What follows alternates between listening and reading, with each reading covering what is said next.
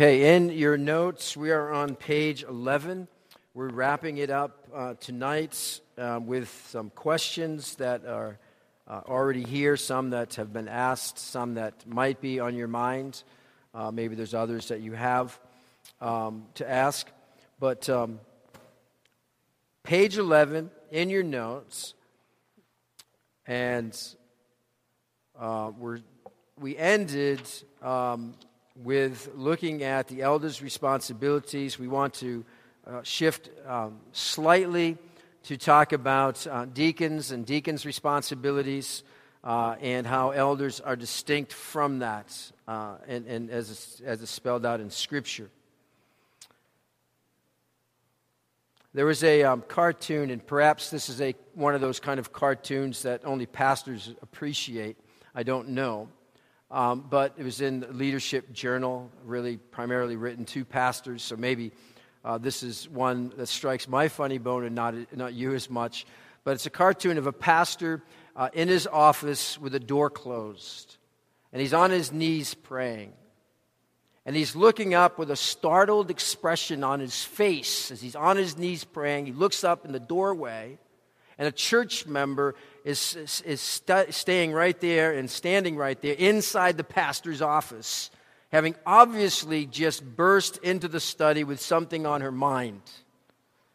And the woman has this delighted look on her face as she sees the pastor there, and she says, uh, the caption reads, Oh, good, you're not busy. and I, that strikes me funny. Okay, now we really, you know, shouldn't, but you think that's not, you're not busy because you're doing that. Oh, you, I thought maybe you might be doing something else. It might be busy, but you're praying. So you certainly have time for me. Now, that leads into Acts 6. Acts 6. Because sometimes, even in our world, pastor or not pastor, we sometimes think of um, prayer as inactivity, right? We're, we're busy when we're doing things. We're busy when we're getting around to that task that's in front of us and we start hitting that checklist and getting things done. That's busy stuff. That's activity. And then we go to prayer and it sometimes feels like inactivity, doesn't it? It does. That's why we don't do it as much as we ought to.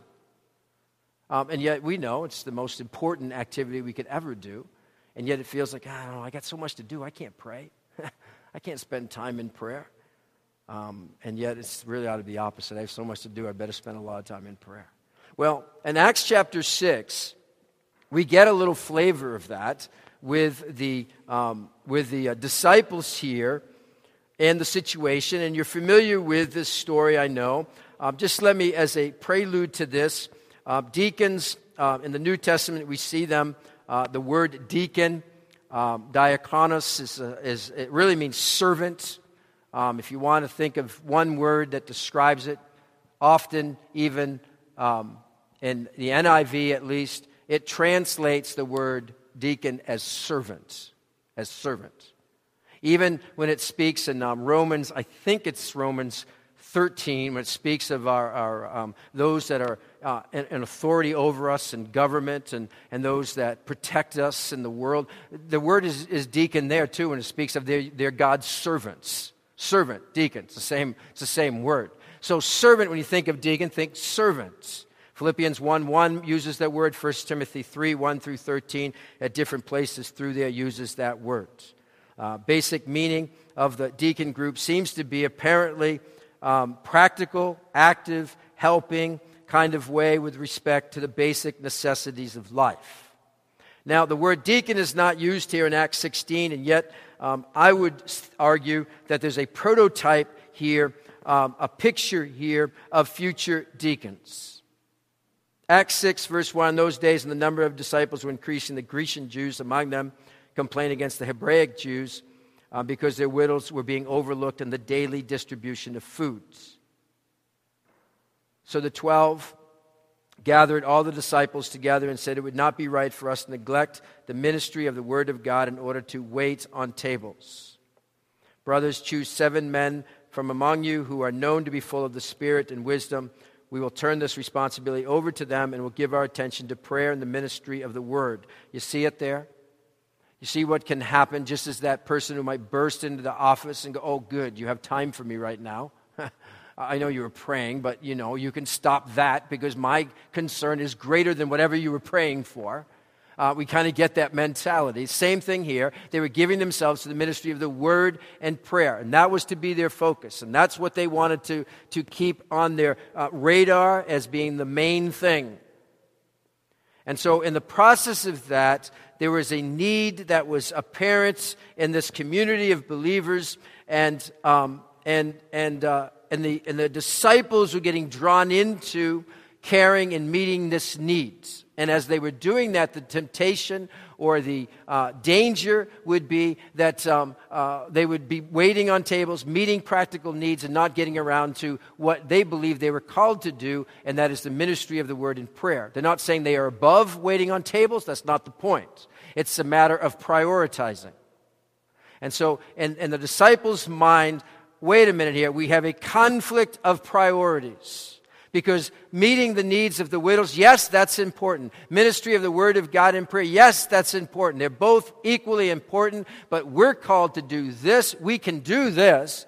We can get others to do this. It's not as easy to get just anyone, in quotes, to do the ministry of the Word in prayer. But we really can find servants, those who can carry out this, this job, this task of meeting needs in a very practical way. Um, and so, so the, the problem is very obvious. Um, widows were being, certain widows were being overlooked in the daily distribution of food. Um, and, and the solution was delegate. Delegate. Delegate to others who can carry out the work. Now, anybody in leadership Again, it's not an issue. Uh, are they above doing that? No. We saw earlier, please keep this as, as a background of everything that I'm saying servant leadership for elders. We talk about elders, it's all about this, all about that. So we're not saying they're above it. We're just saying what can happen, the danger for anybody in leadership. Pastors often bring this on themselves. I am guilty of this. I can do it. I can do it. I got it. I, will oh, do it. I'll do it. I'll do it. I got it. I can do that. Okay, maybe the attitude's admirable, but eventually what will happen is you, you, the, the pastor or the leader is spending time on a lot of other tasks and not getting around to the ministry of the word and prayer, and that's a problem. Okay, so the solution was delegate. Others can do this. Others can do this. Um, now, the elders, the under shepherds, do bear responsibility for the practical care of the flock um, and the many diverse needs. It must be balanced with the biblical truth of every member ministry. Every member ministry. Another key component to what I am speaking to on deacons and eldership is about every member ministry. It ought to, no matter what your structure is in any church, ought to support that every member ministry. 1 Corinthians 12 bears that out, Ephesians 4 bears that out, and other places in Scripture that it's not just the hired or the leadership that are responsible, responsible for carrying out the ministry. God has placed at the moment of salvation the Spirit of God right in that person. From that moment, the Spirit of God lives there to never be taken away, according to New Testament. Also, at that time, according to 1 Corinthians 12 and Ephesians 4, at the same time, you are given a spiritual gift. Maybe it was a gift prior to that is developed and now has a spiritual component. Maybe it's independent of that. It's not even what you did in the past uh, before you came to the Lord, but you have a gift or gifts. Every member ministry. So, this model here in Acts 6 supports every member ministry. They could have done this, they could have waited on tables, they could have done it all, but they delegated it. That's the solution. You see, it's not just the um, elders, the under shepherds who are to visit the sick or comfort the bereaved or strengthen the weak or provide counsel and so on. This is not to be the work of one person or even a team of people, it's the work of the whole church. Elders are not, elders are not, elders are not the total ministry of the church. They're not. They are, there's a problem. So, the solution, you see it here, Acts 6. Furthermore, the elders need to delegate, there's the word delegate to the deacons, many of the practical needs of the congregation. Many of the practical needs of the congregation need to be delegated. There is a responsibility to minister to practical care needs, but the, er, the elders here say their priorities must be prayer and the ministry of the words.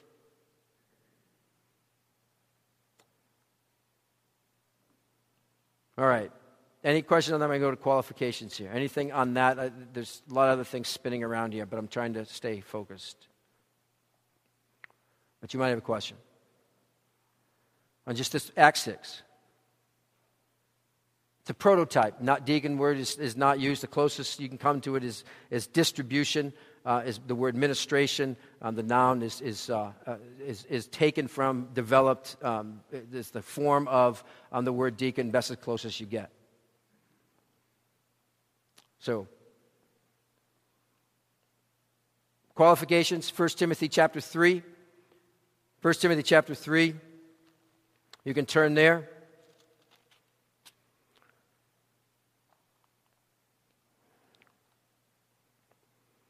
First Timothy 3, um, we saw this last time as it related to um, elders and their qualifications. Uh, verse 8 picks it up of deacons' qualifications um, 8 through 10, and then picks it up in 12 through, 12 through 13, and then we got to deal with verse 11 a little bit. Uh, verse 8 Deacons likewise are to be men worthy of respect, sincere, not indulging in much wine, not pursuing dishonest gain. They must keep hold of deep truths of the faith with a clear conscience. They must first be tested, and then, if there's nothing against them, let them serve as deacons. Verse um, 12. A deacon must be the husband of but, of but one wife and must manage his children and his household well.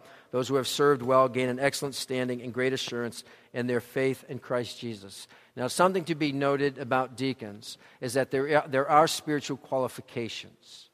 So it's still, uh, in, the, in the model of elders, deacons, it's not, well, anybody can serve as a deacon. You have a pulse? Good. You can serve as a deacon. That's not how it works. There's got to be a spiritual qualification. There, there's something spiritual about their service. Let's not downplay it or minimize it. Even in um, uh, Acts 6, they were full of faith in the Holy Spirit, right? Isn't that what it said? Something like that. Um, so there was a, they had to select men, seven of them, who were full of faith and the Holy Spirit. And so there was a spiritual component to even what the deacons do. So it's not just someone um, that can, uh, is very uh, good in, in, managing, organizing, or coordinating, or, or ministering on a practical level if they don't have some of these qualifications as listed here. Worthy of respect, verse 8. They must be sincere. They must not be addicted or indulging in much wine. They must not pursue dishonest gain. Notice this next one. They must keep hold of the deep truths of the faith with a clear conscience. Notice they must first be tested. There's some careful scrutiny. It doesn't necessarily mean a probation period, though some see it that way, but there is a careful scrutiny um, of their, of their um, uh, faithfulness to the Lord. There's some testing ground there. Uh, they are to be uh, one woman man or husband of one wife, and they are to manage their children and household well. Now, verse 11. Verse 11 is, is up for grabs, um, and you can read 10 um, Christian writers or maybe even scholars, uh, and you're going to get um, right down the middle of 5 and 5. Um, the NIV has chosen uh, to translate verse 11 uh, as being the deacons' wives. In the same way, their wives are to be women worthy of respect, not malicious talkers, but temperate and trustworthy and everything. Um, and the question comes in are there uh, just still two classes of people, um, or, or are there three? Um, let's just say the qualifications, and then we'll come back to this. Qualifications, um, whether you're looking at as deacons' wives or um, men, de- uh, women deacons, because uh, deacon, by the way, is, is neutral. It's not gender specific. It's not necessarily male or female, it's context that gives it to you. Uh, by looking at the word deacon, uh, it doesn't tell you male or female. By the, it doesn't tell you gender. Um, so so it's, it's, that's neutral, uh, but it's by context. But are we talking about women deacons or whether you're talking about wives of deacons? Look at the qualifications. Uh, they had to be women worthy of respect, not malicious talkers, but temperate and trustworthy in everything.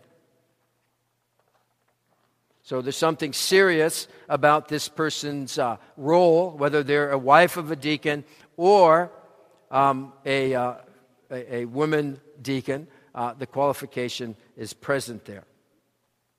Now, I'm going to come back to you on page 12, by the way. If you go to page 12, I want to look at responsibility of deacons, and we're going to answer this question what about deaconesses? I just want to do this in the order that we have it here in 1 Timothy 3.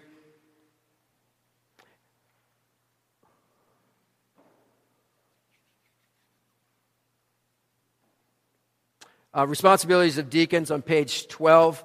Um, they, now, we need to realize, and this is a model shift.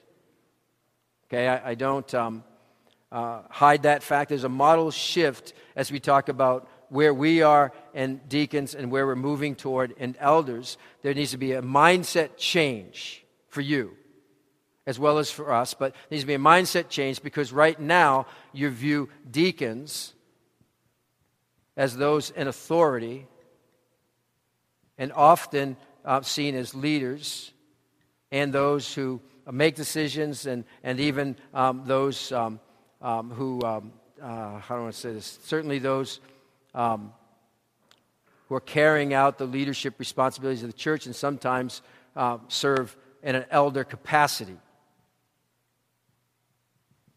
So the present model you have um, as we think about it. There are, they are those in authority, they are leaders that often serve in an elder capacity. Um, well, the deacons here in Scripture um, were not a governing body um, in the church, nor were they charged with authoritative teaching. They don't say about apt to teach. Um, you don't see anywhere in terms of, of uh, their, their role of shepherding as you do elders or guarding the flock or protecting the church from error. You don't see any of that as it relates to deacons. Um, and so we kind of have to make this shift in our minds. This is the hard part. Mindset change is always the most difficult thing ever.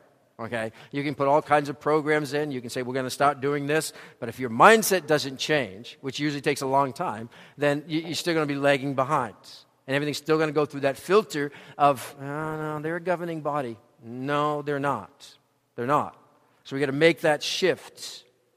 Um, it seems to refer to those who provide practical, active help with respect to the basic necessities of life. Um, as I said, the word deacon can be either masculine or feminine, depending on its context.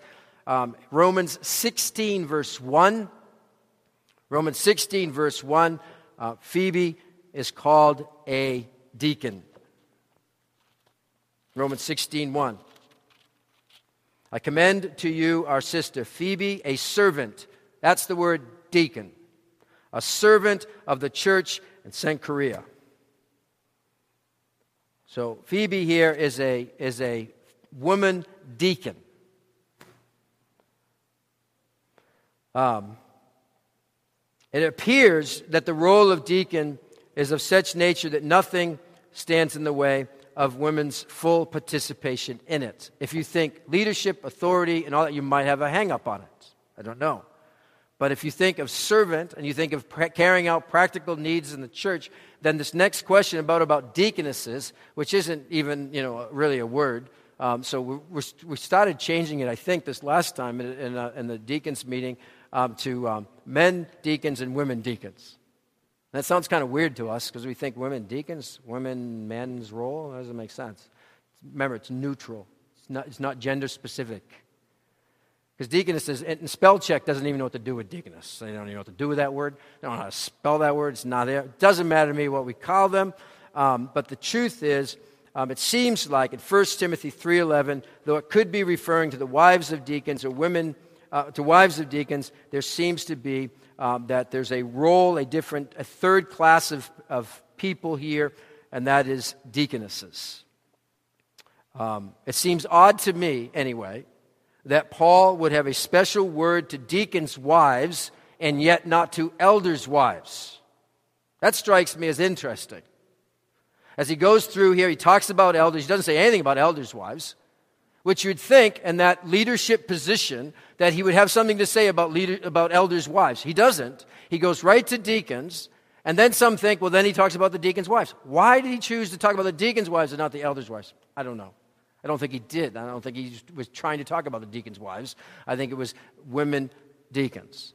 You can disagree, and you're going to be in company with a lot of decent people and people that know Scripture um, and know the original language a lot better than I do. So, um, my point, though, my point, though, is to, is to ask the question is there anything in the role of deacon, new model, not old model, anything in the role of deacon that would disqualify a woman from participating in it?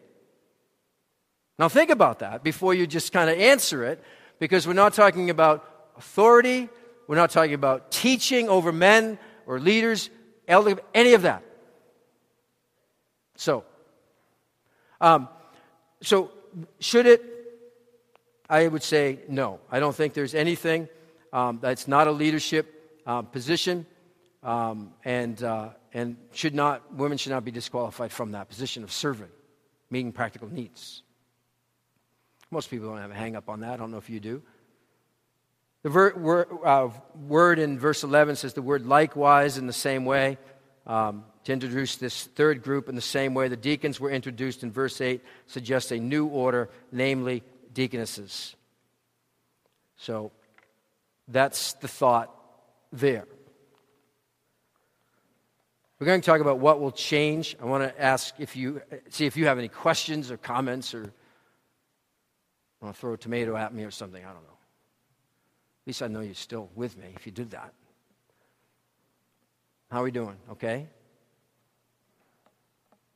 Questions? Yes.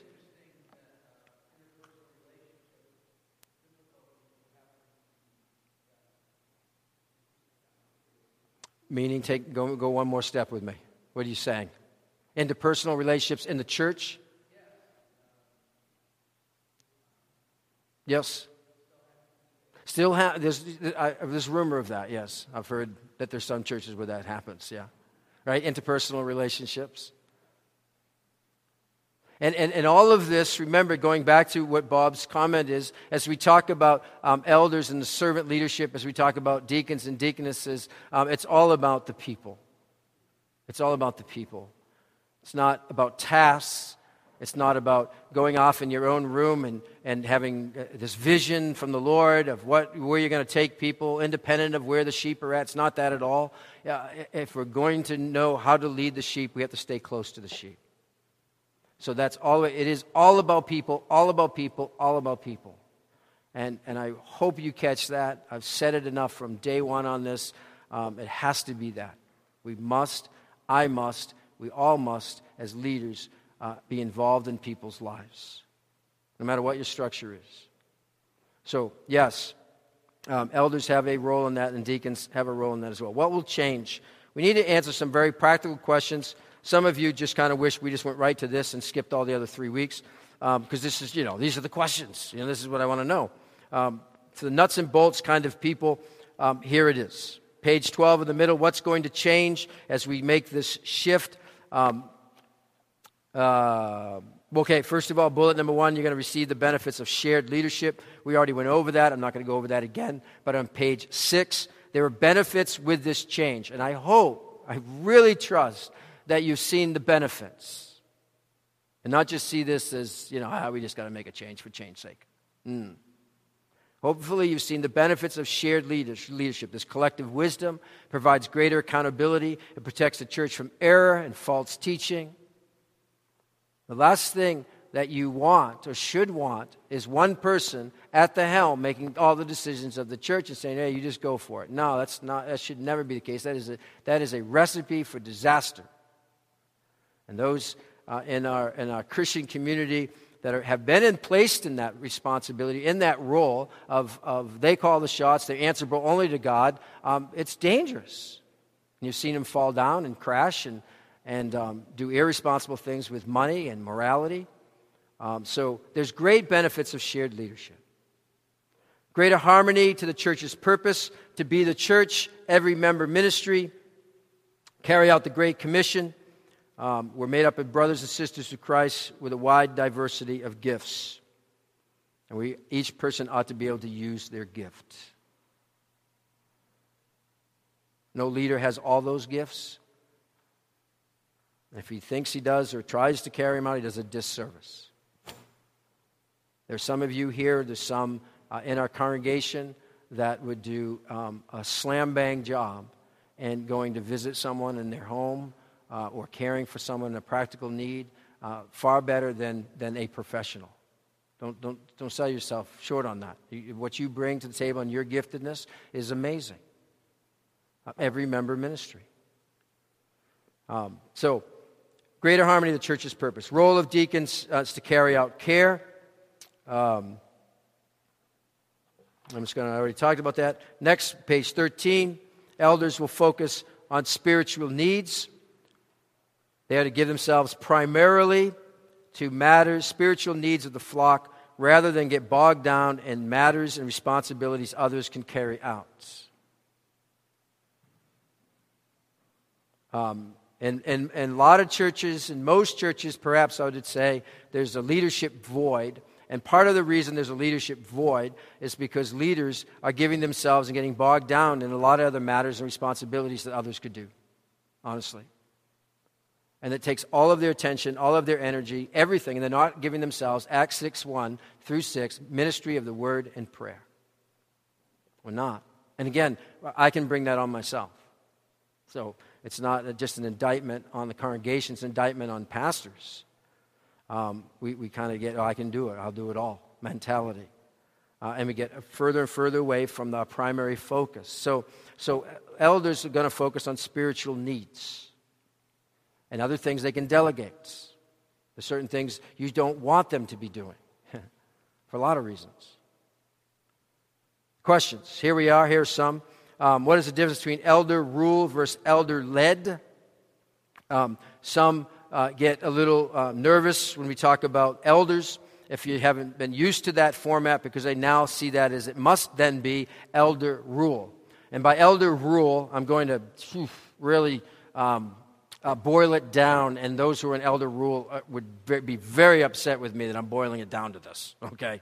Uh, but just for sake, uh, just for our sake and purpose for tonight, um, elder rule ultimately, decisions are made by elders without any or very little involvement of the congregation um, in the decision making process. They, typically, um, elder rule, elders make the decision. They may communicate, they ought to, they may fill in, give FYIs to the congregation, but they're not involving the congregation in decision making process. They're saying, This is what we're going. I hope you're going to follow. We want you to follow. We're going to communicate, we want you to follow, but this is where we're headed. Okay? That's an oversimplification. Um, but for our sake, just want to uh, just mention that. That's not where we're going. This is congregational rule. It continues to be that, and they have no plans of changing that. Um, elder led is a better phrase. Elder led. Elders provide leadership and guide the congregation toward their direction, but are involved, the congregation are involved in decisions that affect the whole church body like we did this morning in the calling of Chris. The elders could have just said, if we had it set up that way and we elder rule, elders, this is the person, we're going to go get him. We'll tell you who it is and we'll fill you in, but we're going to go get him. We've already made that decision. No. What we did this morning and having the membership vote on that was a beautiful thing. A lot of reasons. It was a beautiful thing. Um, as we just kind of come together, part of the decision, own it, buy into it. Yes, let's go. There's excitement in that. So, so then congregations involved in the process. And so when issues are brought to the congregation, the elders are spirit directed shepherds. They take the lead in guiding the congregation in orderly and prayerful decision making.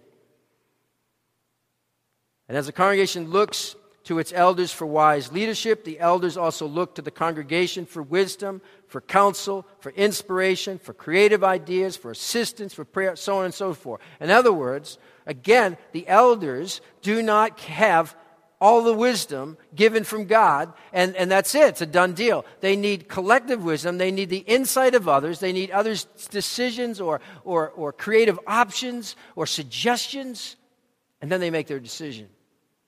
But it's not, it's not absent of that because the congregation brings a lot to the table.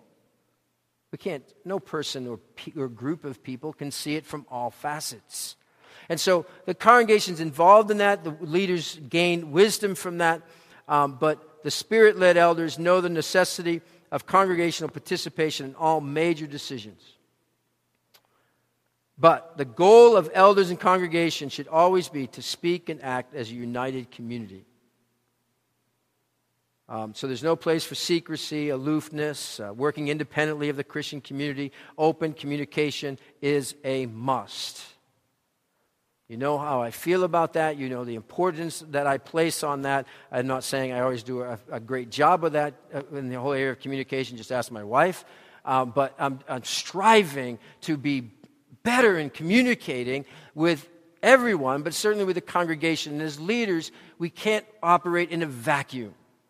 We can't. We, we must come to the congregation more, even better than what we're doing, and, and saying, Yeah, this is what we want to share with you. We, we want you to be a part of this. We want to communicate with you. Very, very, very important. Because remember, the absence of information, you fill it in with wrong information. Right? Oh, they must be, oh, they have a secret agenda. That's what it is. They're doing something secretly right now because we haven't heard from them in a month. Hmm. Right? That's what happens. We would do our best to try and communicate. There's always run that risk that um, it's never enough, but still got to do it. okay, the um, so elder led. Um, it's important, however, for the congregation to obey and submit to its spiritual leaders. Hebrews 13, 17. Um, even in disagreeable situations, congregation is called to submit. It doesn't say submit and obey your leaders only when they do a good job submit and obey to your leaders only when you like their decision. Submit and obey to your leaders um, when, uh, whatever, fill in the blank. The same way, though we're not talking about this tonight, wives submit to your husbands. Uh, doesn't say, well, wives submit to your husbands when you agree with them. It's not how it works. So there's that communication, there's that gaining from each other. Same with the husband wife relationship. It'd be crazy for the husband just to go out on a limb and say, well, You just need to follow me because I'm going there. Same thing with elders. That's not how it's set up. We bring people along. But at the end of the day, there are times in which the elders may have to say, You're going to have to trust us on this. This is where we're headed. This is where we're headed. And you might even disagree, but this is where we're headed. And then Hebrews 13, 17 comes into play for you. Now, it's not blind submission. Okay? Whenever we say this, we get all nervous about, oh, that means what if he goes way off the deep end? I still. Okay, don't go to the extreme on this. There are extremes. No matter what system you have, you cannot be protected from some control freak or someone going off the deep end. Now, it doesn't matter what policy you have, what constitution you have. If someone is that way, they will find a way around it. So, so that doesn't solve it. No structure solves it. You can't put all, enough protection in place. But it doesn't mean blind submission. Doesn't mean that the elders are above questioning or above public discipline. 1 Timothy 5 talks about that. Doesn't mean, oh, I can't say anything against the elders. I can't ever ask a question. I can't ever say, hey, you sure you're seeing this right? Not true. You can, respectfully. You may disagree with them. You still may have get down to that point where you have to obey and submit. Okay, but it's not again in this in this vacuum. We're all called to submit, right? No matter what relationship we're in, we're all called to submit. Ultimately, we're all called to submit to the Lord Jesus Christ. No one uh, is, is above that. No one in their life, through the walk of life, um, n- are never called to submit. We all are called to submit. Bosses, authorities, and government, so on and so forth. What's going to happen to those previously serving as deacons? Um, there is a sheet that I passed out um, at open forum that talked about phase one and phase two. And um, phase one, let me just talk about this, and I'm going to spend more time on this to the whole congregation and some Sunday school forum or something, because this everyone needs to hear this piece. So don't get too upset if you don't catch it all right now. But this phase one, phase two, it made a lot of sense to, to try and do this in phases, and transition, and not just go boom, starting May, whatever. We are now elders and deacons, are, and this is what we're doing. Okay, it doesn't make sense to do that. That wisdom says, no, no, no, no, no. Let's make a transition into it. So there's a transition, there's a phase one that will begin hopefully in May 2012 um, that serves the purpose of dividing up responsibilities between deacons and elders. Present deacons can continue to serve their term as elders for fiscal year 2012 2013. Or if they feel right then they're better suited to fit the deacon role, role then that then they say, you know what, I want to be really just a deacon, not deacon slash elder. Because that's what's going to happen for this phase one. It's going to be deacon slash elder. Now, some churches in the area, one I know in particular, they still do that. That's what they call their, their he calls his leaders, deacon slash elder. I don't know how he says it. He says it another way. You, you know what I'm talking about. Um, I don't know how he says it. Deacon, elder, elder, deacon, something. Because they serve both of those, and that's just how they do it. Okay, so that's going to be kind of the first year deacon, elder. Kind of some of what you have right now. But the change is we're going to start moving to away from um, uh, wearing the two hats in all the areas of responsibilities and start identifying and defining this is an elder's responsibility. This goes here. This is a deacon's responsibility. This goes here. The same people might be carrying them both out in this transition, but we're identifying, defining, and, and doing a better job and noting what the areas of responsibilities are. Yes.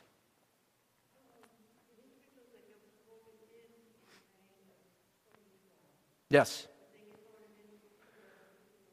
Still have to work that one out.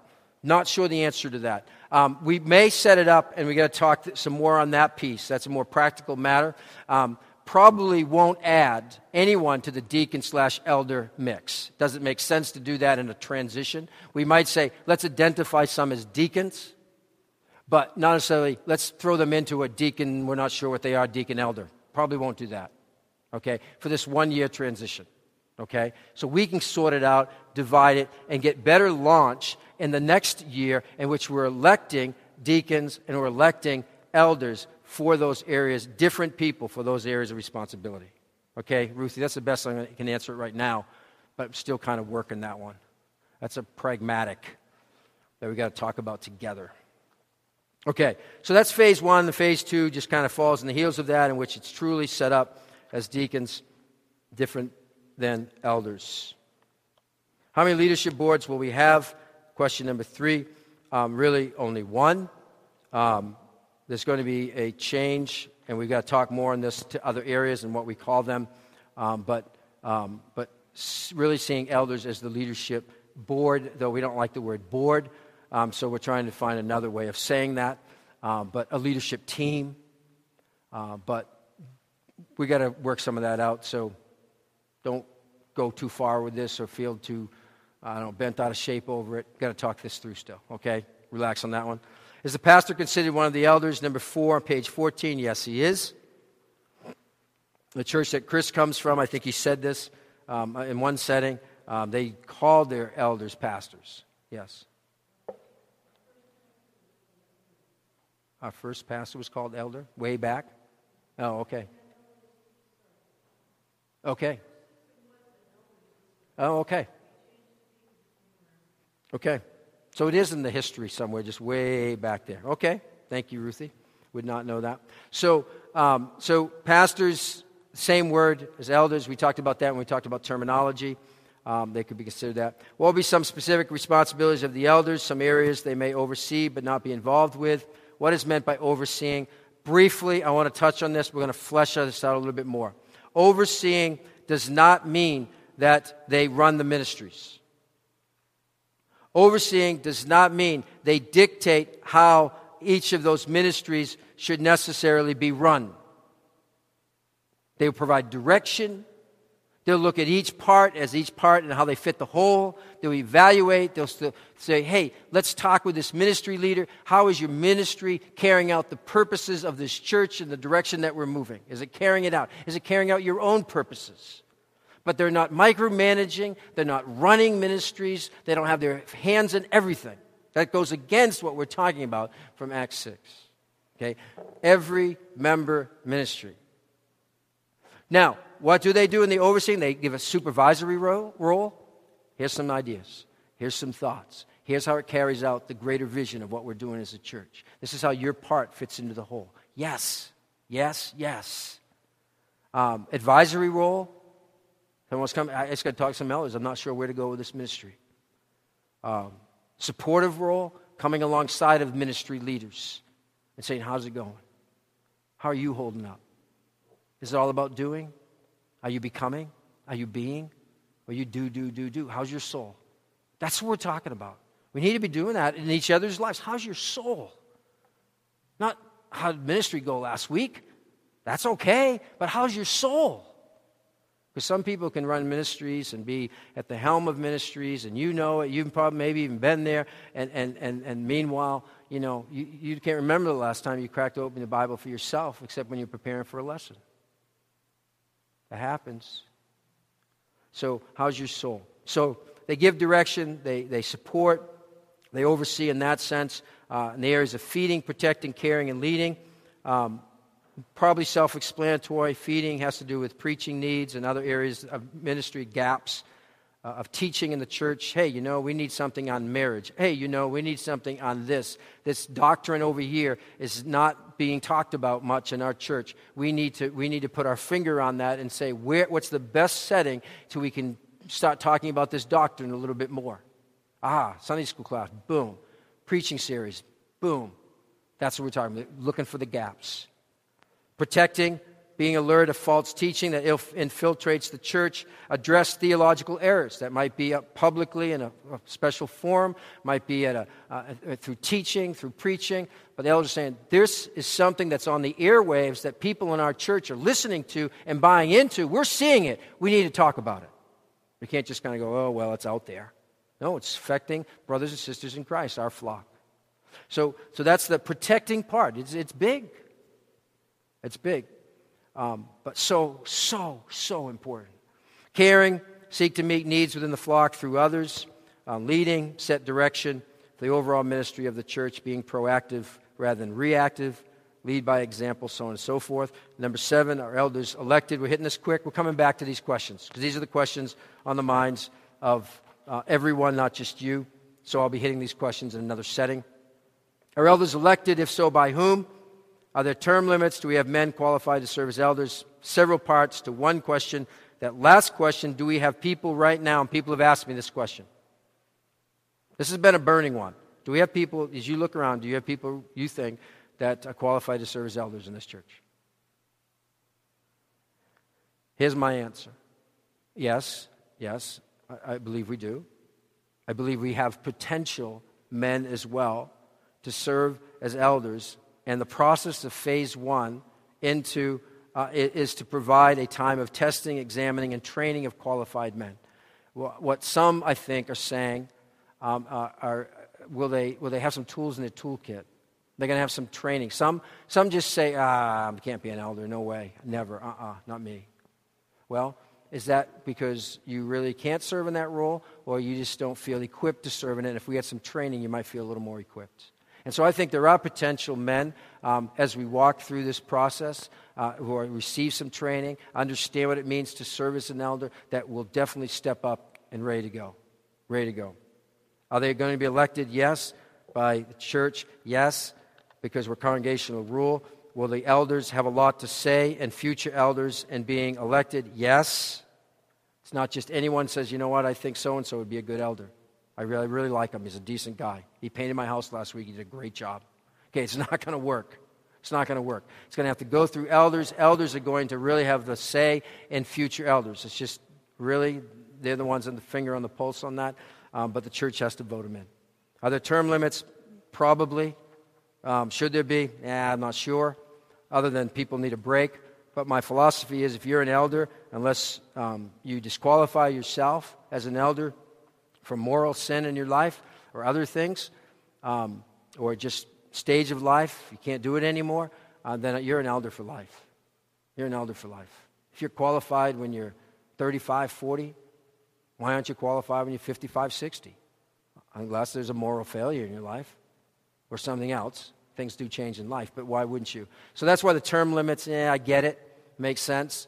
Um, and really, a lot of that is to protect uh, individuals from being in that position and they're, you know, they, they feel like a se- it's a sentence. I got to do this till Jesus comes. Yeah, okay, maybe you do. That should be okay. Yes, a question in the back.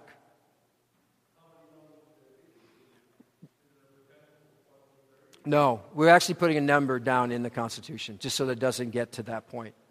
But again, the, the key is on that, even as we put a number down, is, is not the number as much as they need to be qualified. So we're not going to say, well, shoot, we're, we're, we're one short, so let's you know, get so and so in there because we don't really know if he's qualified, but we need that number of people, so let's get him in. No, we're not going to do that.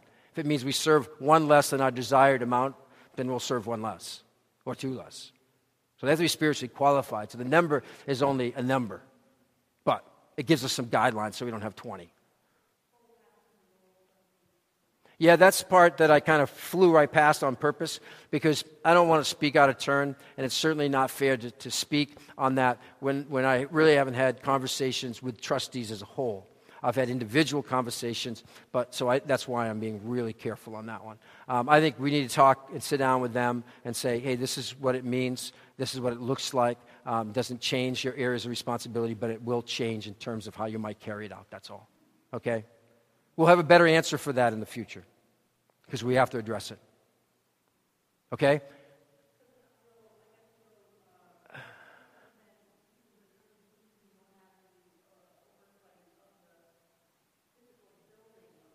Correct. Correct. Oh, yeah, yeah. Definitely role for, for, um, for trustees. Yep. Some call them stewardship commission or committee or stewardship something. Um, trustees, absolutely. Yeah, yeah, yeah. That, that doesn't change at all. I can answer that question they continue to carry out and, and maintaining this huge facility. And then some crazy guy who lives next door. And they do a good job with all of this. No, not Howard. this crazy guy, man. So, anyway, that's, yes, that continues, just may, might look different. Yes. Okay. Any other questions? I need to let you go. Uh, we hit this quickly. We're going to set at least one other time, probably several, in which we communicate all of this, um, but um, not all these notes, but some of these other pertinent things. Um, and there's CDs. There's there's CDs on this. I think we, we taped this one too, I believe, Nick. So anybody comes up to you and says, "Ah, gee, I don't know what's going on. I couldn't make it Sunday night." We do have the packet, and we do have the um, all of these taped, all four of them. Okay. And I'm not done communicating with this. I shouldn't be. Okay? Yes. Well, now, Phyllis is keeping us late, not me, okay? Yes, Phyllis. Yes. Ah, that's really fair to do. Absolutely heard things from Chris. Thank you. Um, was trying to think what venue to do that in. There's probably more than one. This is one. Um, to Chris quarter of 12. Um, he didn't waste any time, said, Hey, what's up? Um, and we said, uh, Sorry, but not even close. No. I said, You're in, pal. You're in. Um, here's the vote. Here's the number. Um, he was very pleased with that. Uh, and, uh, and I said, You know, you don't have to give me an answer right now. You can sit on this. He goes, Hey, we've been praying about this for a long time. We're prepared to give an answer. And the answer is we want to accept the call. And we're ready to go. And I want to give uh, my supervisor, boss, my notice really soon. So it might even be tomorrow. That's up to him. Um, he already gave his boss a heads up that this might be happening. His boss says, you know, you know, sooner rather than later for me, so I can get a replacement. You're not locked into 60 days. If I find someone sooner, you're released sooner. So um, I think Chris is going tomorrow and saying, here's 60 days. That's what I think. I left that with him. And they're stepping out in faith in terms of their house, and they're saying, and, and Jen was right there, and Chris was kind of going, well, you know, I want to be responsible. And I'm, because I'm looking at Jen, Jen saying, we're going for it. We're going for it. Let's trust God in this. So that's what they're doing. So they're on board, excited. Talked with me a little bit uh, a few minutes ago and right before the service as well, and yeah, they're pretty excited. So they'll be here soon. Yeah, praise the Lord is right. Absolutely. Thank you for asking that.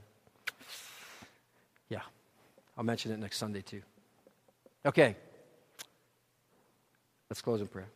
Lord, I know there's a lot.